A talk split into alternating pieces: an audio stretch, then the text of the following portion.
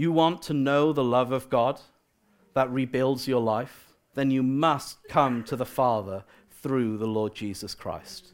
This morning, I'm going to start uh, kind of a, a, series. It may be kind of more of an incidental uh, series, but on the, on the prophet Malachi.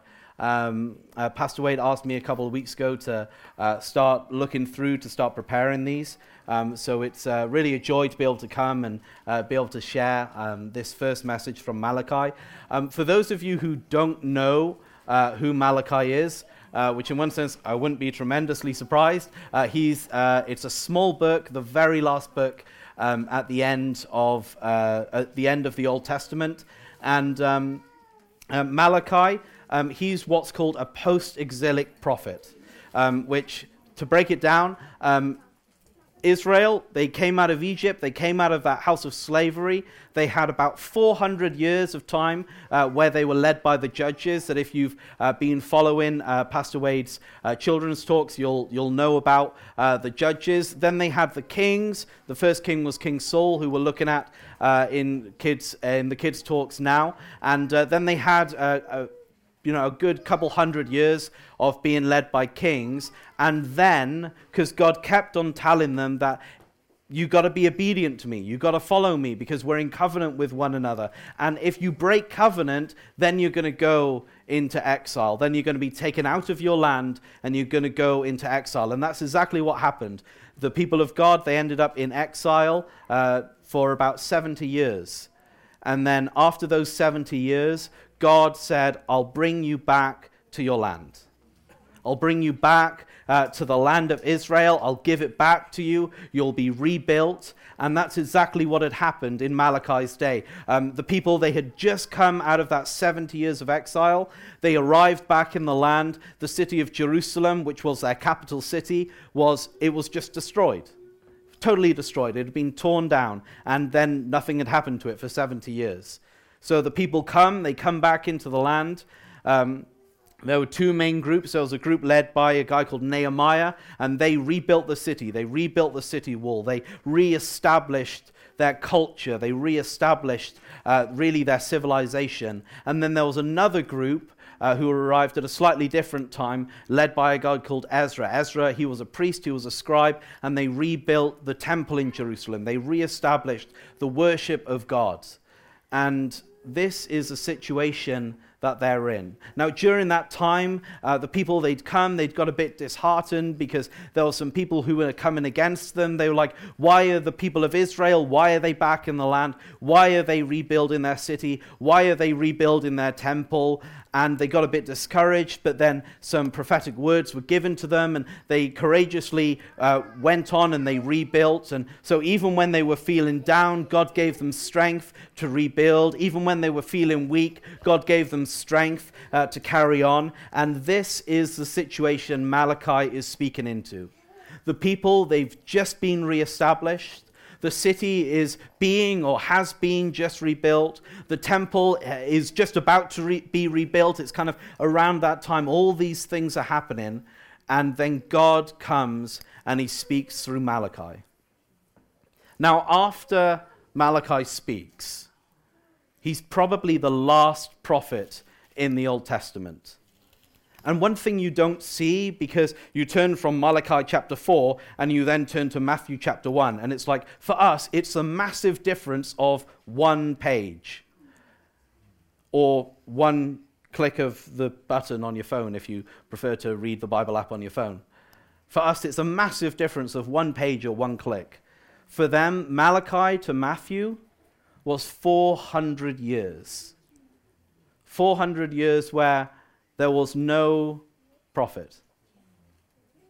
Now, for us, it's like prophet is one of the ministries that God does in the church. There's four others there's apostles as well as prophets, there's evangelists, there's pastors, there's, there's teachers. For them, if you missed the word of the prophet, you missed the word of God. That's why for them prophets were so important. That's why for them the test of a prophet, thank God this isn't the test of a prophet now, but the test of a prophet was if their word comes true, they're genuine. If not, they're false and you kill them. Because if you missed the word of the prophet, you missed the word of the Lord. 400 years. That's, as I said, by the way, that's not the test of a prophet today. Um, so don't go around killing somebody who you think got a wrong prophetic word. That's not a good thing to do. Just, uh, just putting that out there. But Malachi was the last voice before this 400 years of silence. Uh, just imagine, because God knew what was going to happen in one year time from Malachi's word. God knew what was going to happen a hundred years from Malachi's word.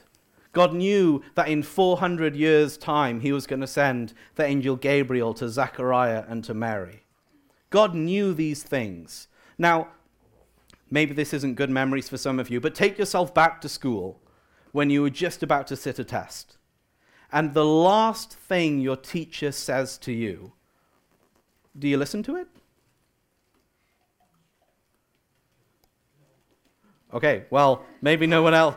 But uh, for me, anyway, if I thought my teacher had any idea what was going to be on the test, I'd listen to the last thing they said before I went into that exam hall.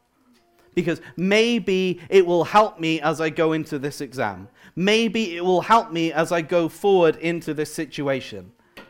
Malachi, the last prophet before 400 years of silence.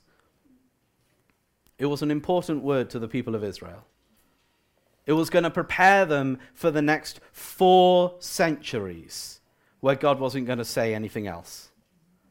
And for us too today, his word is just as relevant as it was back then because as jesus says he says um, you know the, the earth itself may fade away heaven and earth may fall away but the word of the Lord stands forever.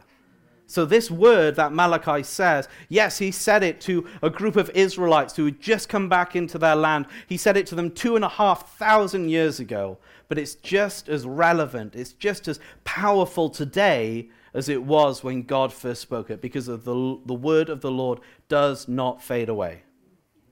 Now, in the book of Malachi, it's kind of like for those of you who were, I think it was last Sunday, where Pastor Wade went through the book of Jonah, and it goes through, and it's this, it's this amazing story of what God does in Jonah's life. And then you get to the end of the book, and it kind of just ends. There's n- not really a, a, a proper ending, it just stops. That's Malachi. That's how the book of Malachi goes. There's kind of six main points that God makes. Because people, I don't know if you've had a, if you've noticed, Maybe you've noticed it, noticed it in yourself. Maybe you've noticed it in others. People generally have a tendency to complain. Anybody else notice that?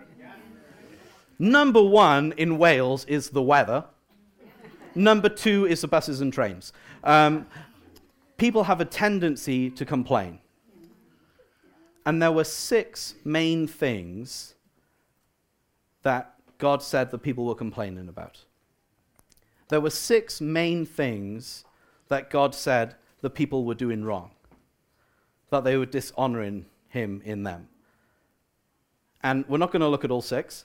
Um, but we are going to look at the first one, and it kind of each one kind of builds upon the last. So God starts off with this point, and then He goes on to the other five. So I just want to read to you um, this first section, uh, which is um, Malachi chapter one, verse one, uh, down to Malachi chapter 1, verse 6. And uh, I believe Carlos has them on the screen. Uh, but if you have your Bibles, I'd encourage you have them open and be following along there as well.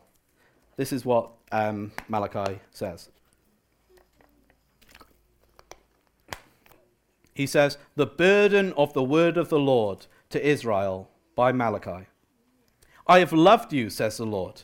Yet you say, In what way have you loved us? Was not Esau Jacob's brother, says the Lord?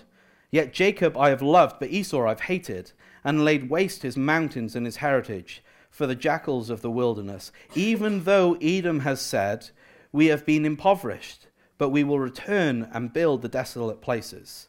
Thus says the Lord of hosts They may build, but I will throw down.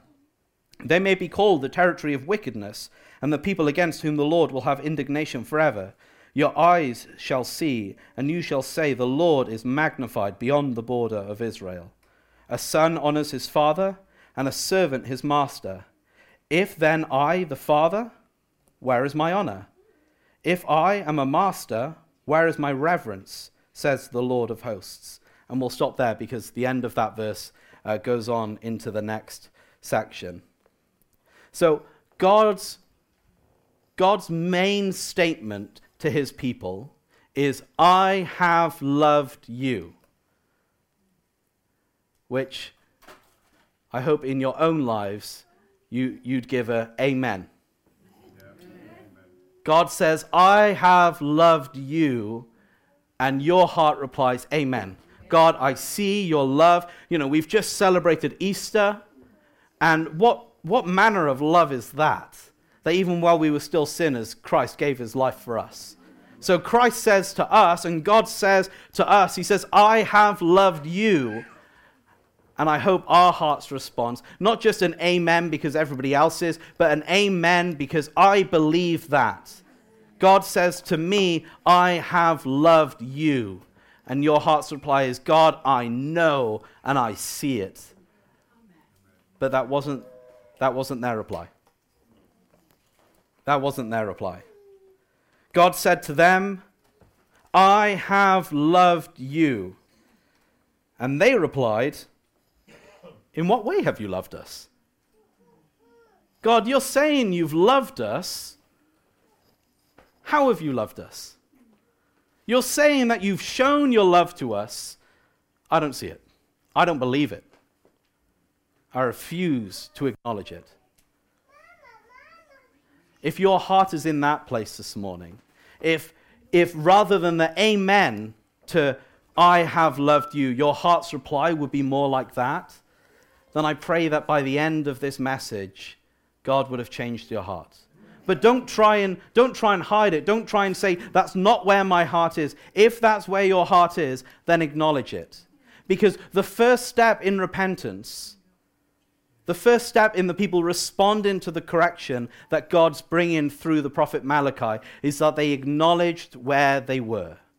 So if you hear God say, I have loved you, if your heart's reply is Amen, Amen, God, I see it, God, I know it, then wonderful, I rejoice with you. But if your heart's reply is, I don't see it, I don't believe it, I refuse to believe it, then acknowledge that's where you are and let the word of the Lord change your heart. This is God's reply to them. God says, I've loved you. They said, in what way have you loved us? And this is God's reply. He says, Was not Esau Jacob's brother? Now, for those of you who don't know, the answer to that is yes. Esau was Jacob's brother. We have Abraham, um, you know, Abraham, father of the faith, called out of Ur of the Chaldeans, went, you know, amazing man. Um, you then have, he had a son, his name was Isaac. Isaac then had two sons, Jacob and Esau. So when God says, Was not Esau Jacob's brother? The answer is yes.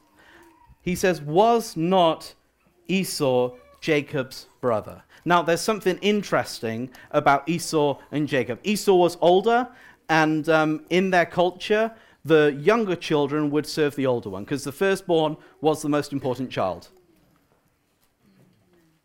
But God said, No, the younger, who was Jacob, later renamed Israel, he would be the most important.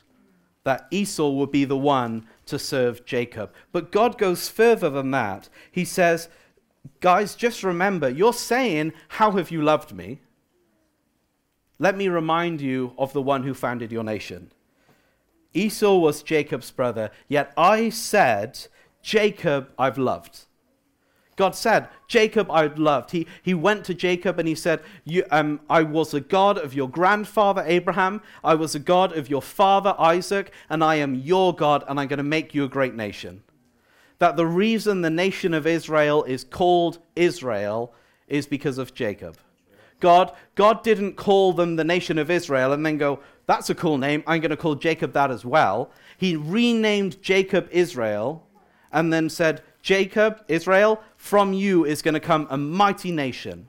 He had 12 sons. There's the 12 tribes of Israel. From that one man who God loved, who God blessed. Did he, did he have everything right and deserve God's grace in his life like that? No, absolutely not. He messed up. He, he tricked people. He, he was actually married to four different women. He was not a good man, but God changed his life. God changed his heart, and God made him a great nation. So when Malachi is speaking to their people and go, remember, God loved Jacob, they'd be like, absolutely right. God loved Jacob. God loved Jacob. But he says, but Esau I've hated. Sometimes we're like, wait, wait, what? God, you hated someone? He says, yes, I did. I hated Esau, but I didn't hate you.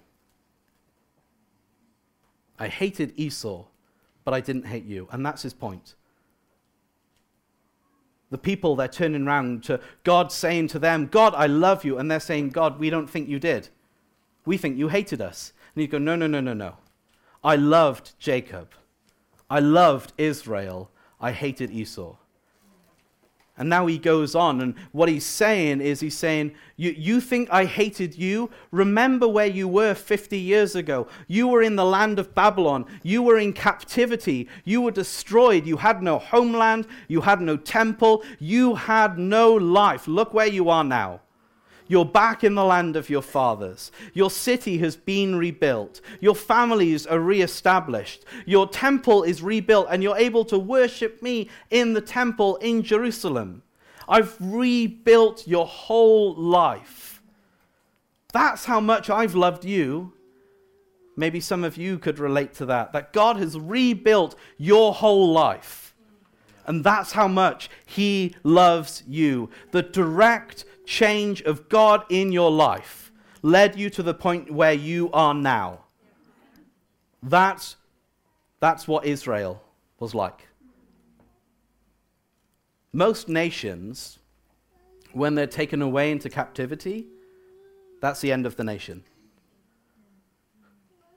There, there's no going back from there. About 100 years before Judah, and these are the people who returned to, uh, to, the, to the city of Jerusalem and rebuilt. About 100 years before Judah was taken into captivity, the northern 10 tribes, the nation of Israel, they were taken into captivity, never to be seen again. Disappeared off the face of the earth. People have no idea what happened to them. But God said to the, the tribe of Judah, you're going to go into captivity, and I'm going to bring you back. God preserved them, God rebuilt them, God reestablished them. God, um, they even in all the opposition they were facing of people saying, "No, you can't rebuild the city. No, you can't rebuild the temple." God gave them everything they needed so they could rebuild. That's how much God loved them. He says, "I loved you. I didn't hate you. Do you want to know what the hatred of God looks like? He says, let's look at the nation of Esau. Now, just to clarify, later on in verse 4, he refers to Esau as Edom. Esau was the father of the Edomites. The nation that came out of Esau, they were called the Edomites. The reason is, is because Edom was Esau's nickname. Es- uh, uh, Edom literally just means red. So, as it turns out, even 3,000 years ago, they were still nicknaming people Ginge. Um, but that's literally all it was. Esau, he had red hair. So they're like, hey, red. They were very creative. Um, they called him Red. They called him Edom because that's red in their language. And then his tribe, rather than being the Esauites, they were like, let's call ourselves the red people. So um, that when he refers to Edom, he's referring to Esau. So he says, You want to know what hatred looks like? He says, Jacob, I've loved. You should see that from the way I'm treating you. You should see that from where you are. Even the stories that your parents were able to tell you of what it was like in Babylon and where you are now in the land that I gave you, rebuilt in the land that I gave you. That's how much I've loved you. The hatred of God looks like this Esau, I laid waste his mountains. The Edomites, the children of Esau, they lived up in the mountain region, and God said, I laid waste the mountains and his heritage. For the jackals of the wilderness, I, I, I purposely tore down their cities and gave it over to the wild beasts that Esau, they said, I've been impoverished and I will return and build the desolate places. That's exactly the situation Israel were in. That there were the Israelites, the children of Jacob, they were in a place where they were desolate and they were intending on going back to the land to rebuild. And then you have the Edomites, the children of Esau. And they were in a place where they were desolate and they were planning on going back to their land to rebuild. The Israelites, God aided them in their rebuilding. God helped them. They literally stopped rebuilding the temple and the walls for 40 years because they were afraid. And then God sent a prophet, God sent a, a, a leader along who basically um, encouraged them and aided them so that they could go, No, God wants you to rebuild. God wants you to be reestablished. And then they rebuilt the city. God aided them. And then he says, but the Edomites, they may build. Maybe they'll manage to rebuild, but I will throw it down. So even if they manage to rebuild their cities, I'll tear them down. They shall be called the territory of wickedness, the people against whom the Lord will have indignation forever. This is what Esau is going to be like. Your eyes shall see, and you shall say, The Lord is magnified beyond the border of Israel. That you have on one side, you have Israel, and they're in the position where they were really, really struggling to rebuild. They were really, really struggling to get reestablished. And God, because He said He loved them, because He said He was going to help them, because He said, You're my people and I'm your God, He helped them rebuild their city. He helped them rebuild their culture. He helped them rebuild their temple. He helped them rebuild their lives. That's what the love of God looked like to Israel. And then on the other side, you have Esau, the Edomites. They rebuilt. God says, I'll tear it down. God says, you, you, you made, you rebuilt your cities out of desolation, I'll make them desolation again. I'll undo everything you've done. So it's almost like God turning round to the Israelites, them saying, God, how have you loved us? And he goes, Because you don't look like the Edomites. Because I let you rebuild. I helped you rebuild. I put your life back together when you had nothing. And I didn't destroy you like I destroyed the Edomites.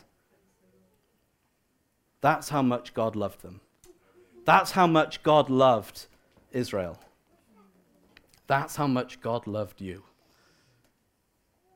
Your life is not destroyed. You're not left desolate and in a pit. God loved you. So you can't turn around to him and say, God, how have you loved me? The fact that you're here today is proof that God loved you because you look like Israel. You don't look like the Edomites. And then he says a difficult thing. And it is difficult for us. He says, at the end of verse 5, he says, you, your, your eyes shall see, and you shall say, The Lord is magnified beyond the border of Israel. And what is it that you'll see that will make you say the Lord is magnified beyond the borders of Israel? For them, what Malachi just said, it was the destruction of the Edomites. It was the destruction of God's enemies that made them say, The Lord is great beyond the borders of Israel. And we struggle with that.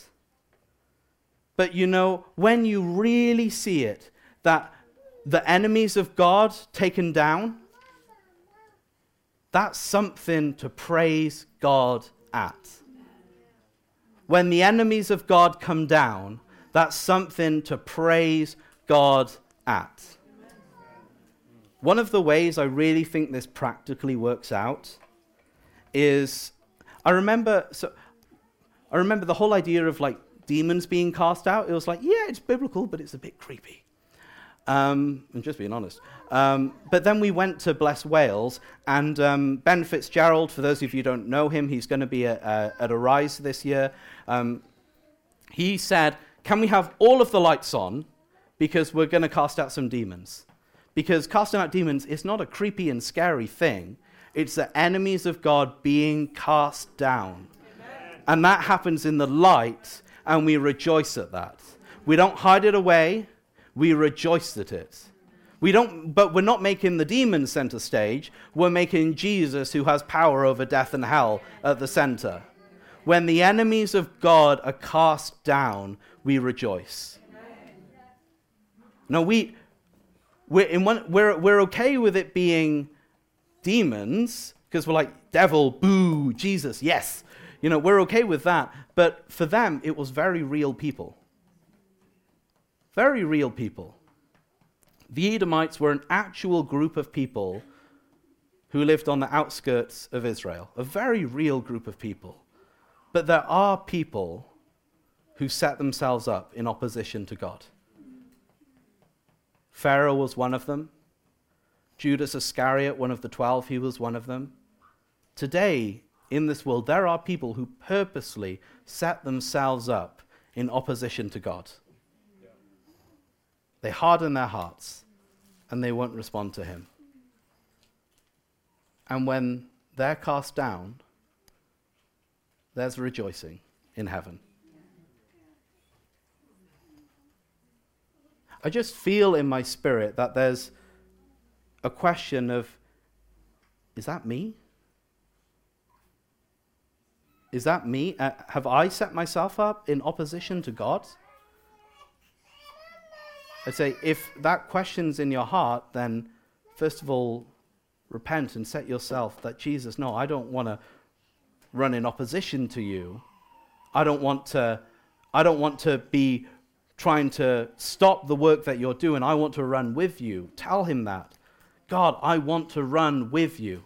Because the enemies of God don't run with him, they run from him. But I'd suggest if that question is in your heart, then at the very least, God's given you an opportunity to turn around. There came a day with Pharaoh where the judgment was final, where there was no more chance. But up until then, God gave Pharaoh opportunity, an opportunity, an opportunity to repent. So if that question is in your heart, God, at the very least, is giving you the opportunity to stop running opposite to Him and start running with Him. But He says, I've loved you. I've loved you. The people turned around to him and they said, God, how have you loved us? How have you loved us? We don't believe it. We don't see it. And he says, Look at where you are today. See where you are today. See how much I've blessed you. I've rebuilt you. I've reestablished you. I've rebuilt your life. And you're not destroyed like the Edomites. You want to know how to know that I love you? It's because you're not destroyed. It's because you're rebuilt. The enemies of God they will be destroyed. And if you're in opposition to God, then in the end, when the Lord Jesus returns, he says, Those whose names are not written in the Lamb's book of life, they will be cast into the lake of fire. But he says, But you want to know how to know that I love you? It's because you're rebuilt, you're restored, your life has been put back together, and you're not destroyed. So he says to them, he says, The issue isn't me. I love you. And I've shown that I love you. God's saying to them, The issue isn't me. The issue is you. God said to the Israelites, I have loved you. And they said, God, we don't see how you love us. He says, This is how I've loved you. The question is, I don't see how you love me. And because God has perfect sight, when He says that, oh, you've got to take it seriously, don't you? So He says this, and then He says, A son honors his father, and a servant his master. If then I am the father, where is my honor? If I am the master, where is my reverence? Now, the way things are meant to work is sons are meant to honor their fathers. It doesn't always happen in this world, but that is God's law. And I'd suggest it doesn't just apply to children either. All sons should be honoring to their fathers. Whether you're a child or you're an adult, sons should honor their fathers. Now, for children, practically it works out with unless they're telling you something that is directly sin, be obedient to your parents. That's God's command. But just because when you're older, maybe you don't agree with your father's decision, it doesn't mean you have to stop honoring them. Fatherhood is an honorable thing, and you should honor your fathers, whether you agree with the decisions they make or not, whether they're good people or not, whether they're saved or not.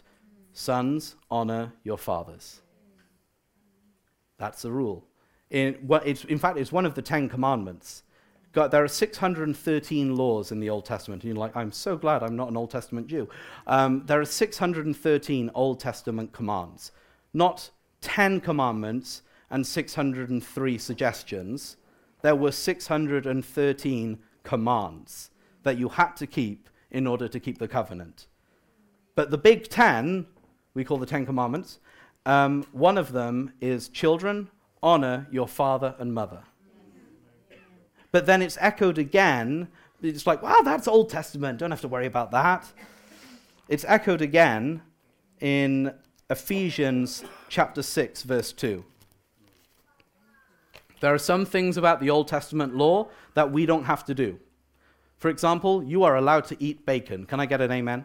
Amen. Um, there are some things you don't have to do. There are other things you do have to do. And often those are things that Jesus or one of the apostles, they re-echoed. And this is one of them. He says, Children, obey your parents in the Lord, for that is right. Obey your parents. And then he goes on and he says, It actually comes with a promise. If you obey your parents, you'll have a long life in the land. So if you want to live a long life, oh, there you go. Um, uh, Carlos is putting up on the screen. If you want to live a long and a prosperous life, the first place to start isn't with a 5 a.m. wake up call to go to the gym. The first place to start is honor your father and your mother, and you'll live long in the land. Because then it won't be your own physical body trying to live long, but you'll have divine promises for a long life. So, this commandment is still relevant for today. Sons, honor your fathers. Love you, Dad. Um, sons, honor your fathers. Likewise, workers, honor your bosses. Honor your bosses. For them, in fact, a couple verses down, uh, Carlos, if you could pull up Ephesians 6, verse 5. This is really challenging. He says, Bondservants, be obedient to those who are your masters. Now, just put it into context, the reason this is a challenge, particularly to us today, is because bondservants were people who were bound to a household, could not leave, and were not necessarily guaranteed payment. And God tells them, through the Apostle Paul, be obedient to your masters how much more you who are paid should you be obedient to your bosses? If bond servants who weren't guaranteed payment had to be obedient to their masters, how much more should workers who are paid be obedient to their bosses? Again, if it's sin, you honor God above any man, no matter who they are. But if they're just telling you to redo a piece of work, that you don't want to do, then it doesn't matter. Be obedient to your masters. And what the Lord says through Malachi is He says, this is, this is the principle, this is the culture of God. Sons honor their fathers, and servants honor their masters. He says, A son honors his father, and a servant his master. It's like everybody being like, Yes, that's true. That's how things work. He says, If then I am the father, where is my honor? He says, Remember, he says, I've loved you. And he says, The issue isn't me. I genuinely have loved you. The issue is you. Why don't you love me? He, and the way he says this works out is he says, If then I am the Father, and sons are meant to be honored by the Father, why aren't you honoring me? Where's my honor?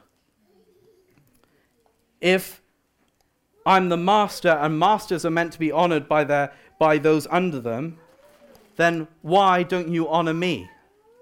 Says the Lord of hosts. He says, The issue isn't me, the issue is you. The issue isn't, Have I loved you? The issue is, Why haven't you loved me in return? God is never at fault. God is never at fault. Everything God says, everything God does is not just good, it's perfect.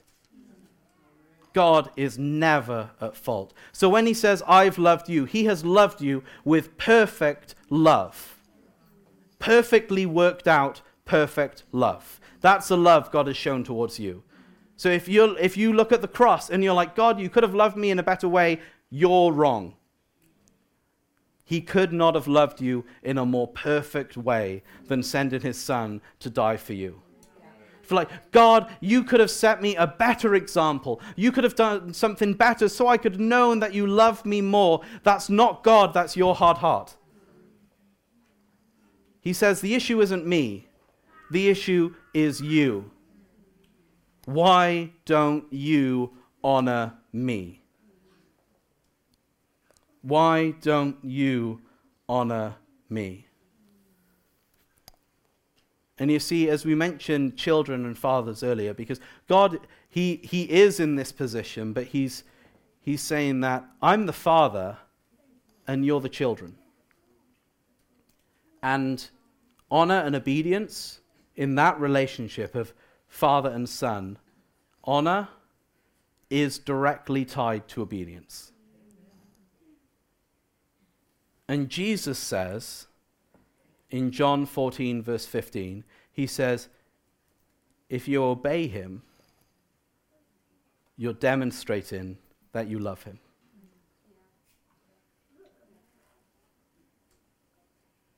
So when God says, the issue isn't me in regards to love, the issue is you. And then he turns around and he says, Why won't you honor me? It's because if you honor God, truly honor Him, you're demonstrating that you love Him.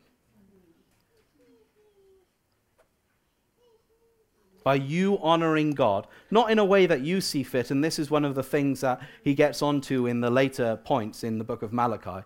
But, he, but here he's saying, if you honor God in the way that God receives honor, then you're demonstrating to him that you love him. But one thing that I find interesting is in verse 6 of Malachi chapter 1, where he says, If then I am the Father, and if I am a master.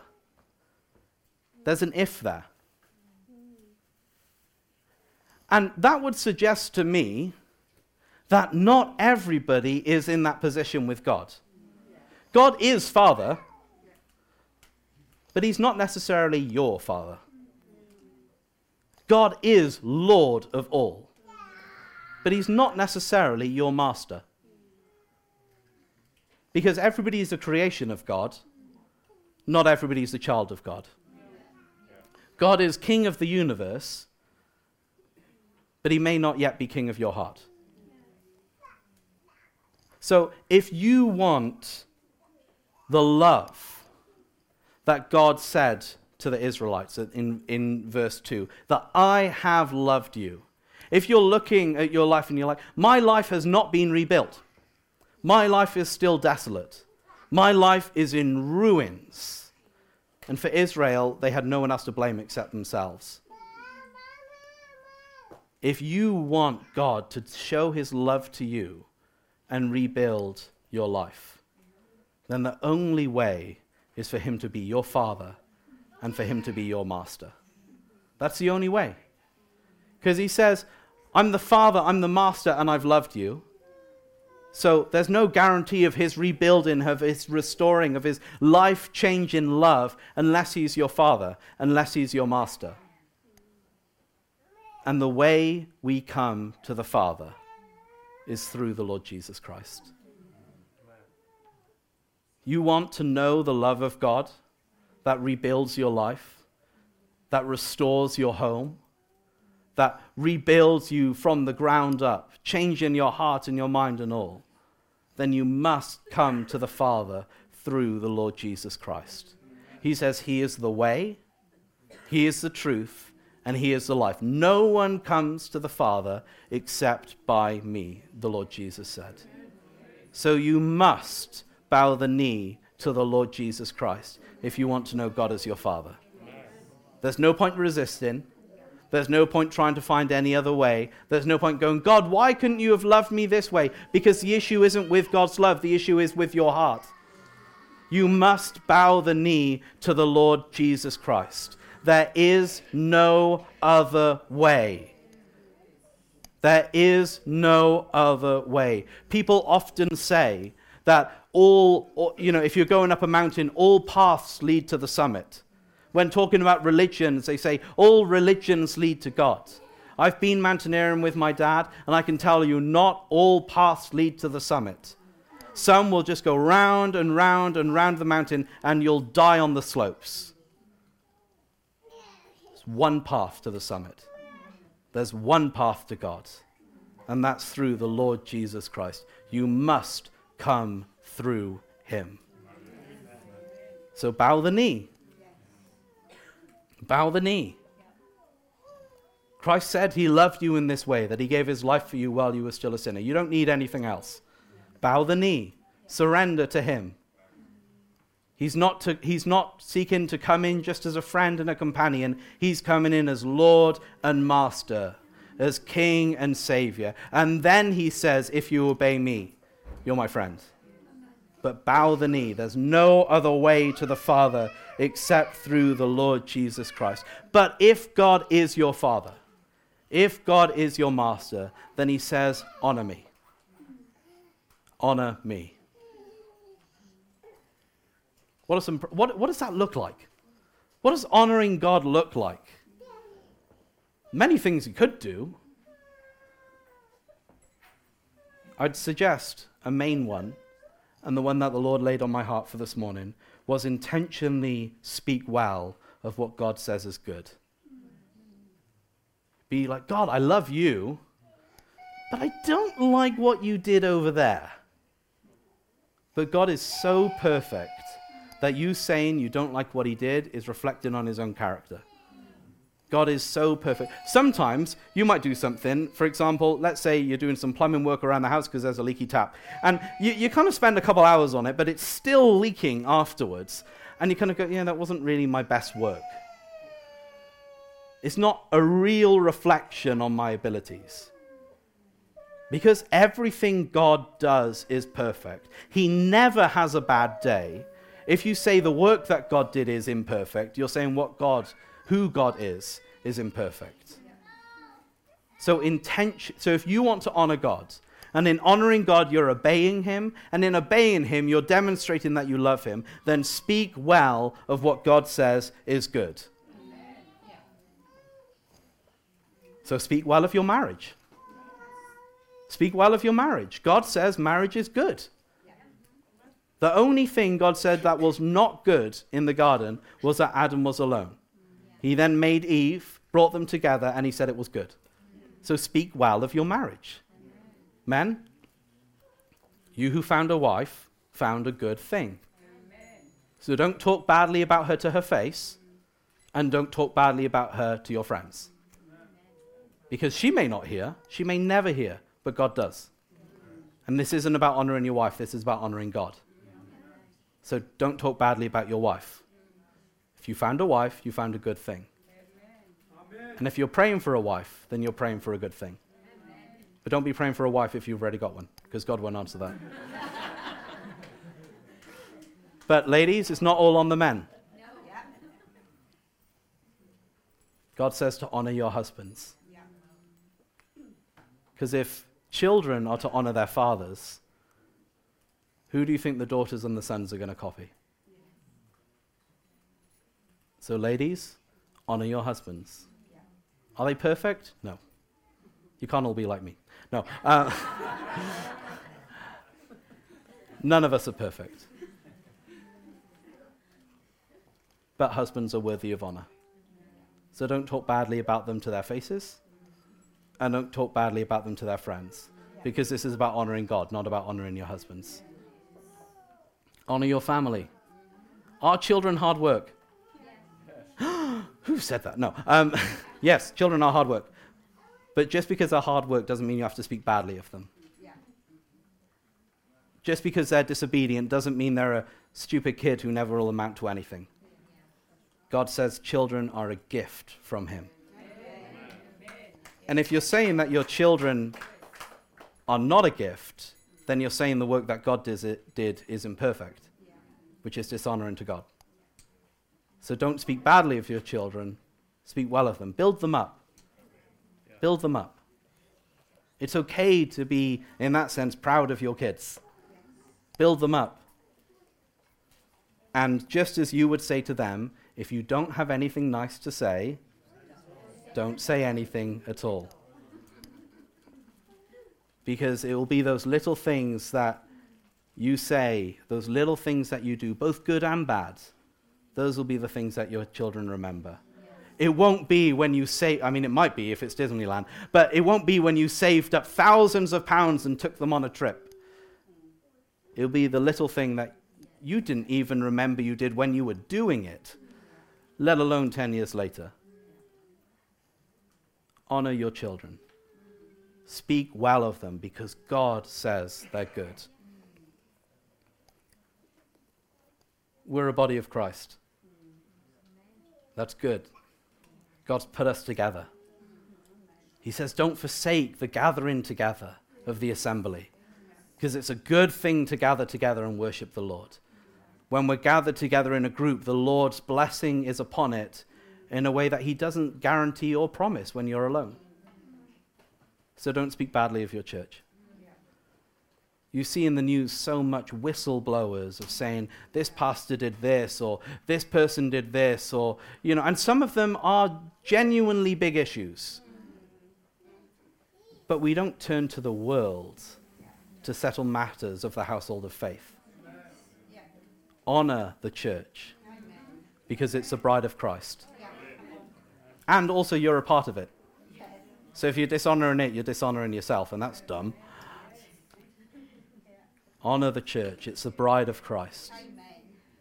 And then honor the leaders of the church Amen. because they're worthy of honor. Amen. Are they perfect? No. Why were you expecting? why, we, why were you expecting them to be? They're people. They're anointed by God and we trust they're walking in maturity and in obedience to the Lord. Yes. But they're people. They're not God. They're not Jesus, they're representatives of Him. So you honor the bride of Christ and you honor those shepherds that God has put over this local body. I, I wasn't saying it for that, but thank you, June. Um, and then, and this one may be, well, uh, to be honest, they've probably all been controversial. Um, honor the government. You see it in a lot of older films where they say, fear God and honor the king. It doesn't really matter whether you like King Charles or not. He's the king. So you honor him. It doesn't matter whether you like Mark Drakeford or not. He's the first minister. It doesn't matter whether you like paying taxes or not. God's Jesus himself said, Give to Caesar, give to the king what belongs to the king. So your coin that, well, currently has a queen's face on it because I haven't got around to changing all of them yet. Um, but give to the king, give to the government what belongs to the government, and then give to God what belongs to God. And that's you. That was Jesus' point in that. Said, this coin, yeah, give it to Caesar. But this you, that's stamped with the image of God, give it to God. So speak well of what God says is good. And as you honor those things, you're walking in obedience to the Lord. And as you're walking in obedience to the Lord, you're demonstrating your love for Him. Amen. So, as Malachi starts off this book, and there's another five questions that we'll look at at another point. God willing, we'll look at one of them this afternoon. But as God starts off this book and he says, I love you, what's your response to him? And I don't, I don't want you to say it out loud, but what's your response to him? Is it, How have you loved me? Or is it, I know. And I love you too. Let's pray. Lord Jesus, I thank you. I thank you for the prophetic voice. Lord, I thank you for the prophetic vo- voice of thousands of years ago that you directly inspired by your Holy Spirit, and we have written here. Lord, I thank you for the prophetic voice today that you continue to speak. Lord, I thank you for your word to us that you have loved us Lord, I pray that you would change hearts that would respond, How have you loved me? Lord Jesus, you've laid out your love so clearly, so clearly to us.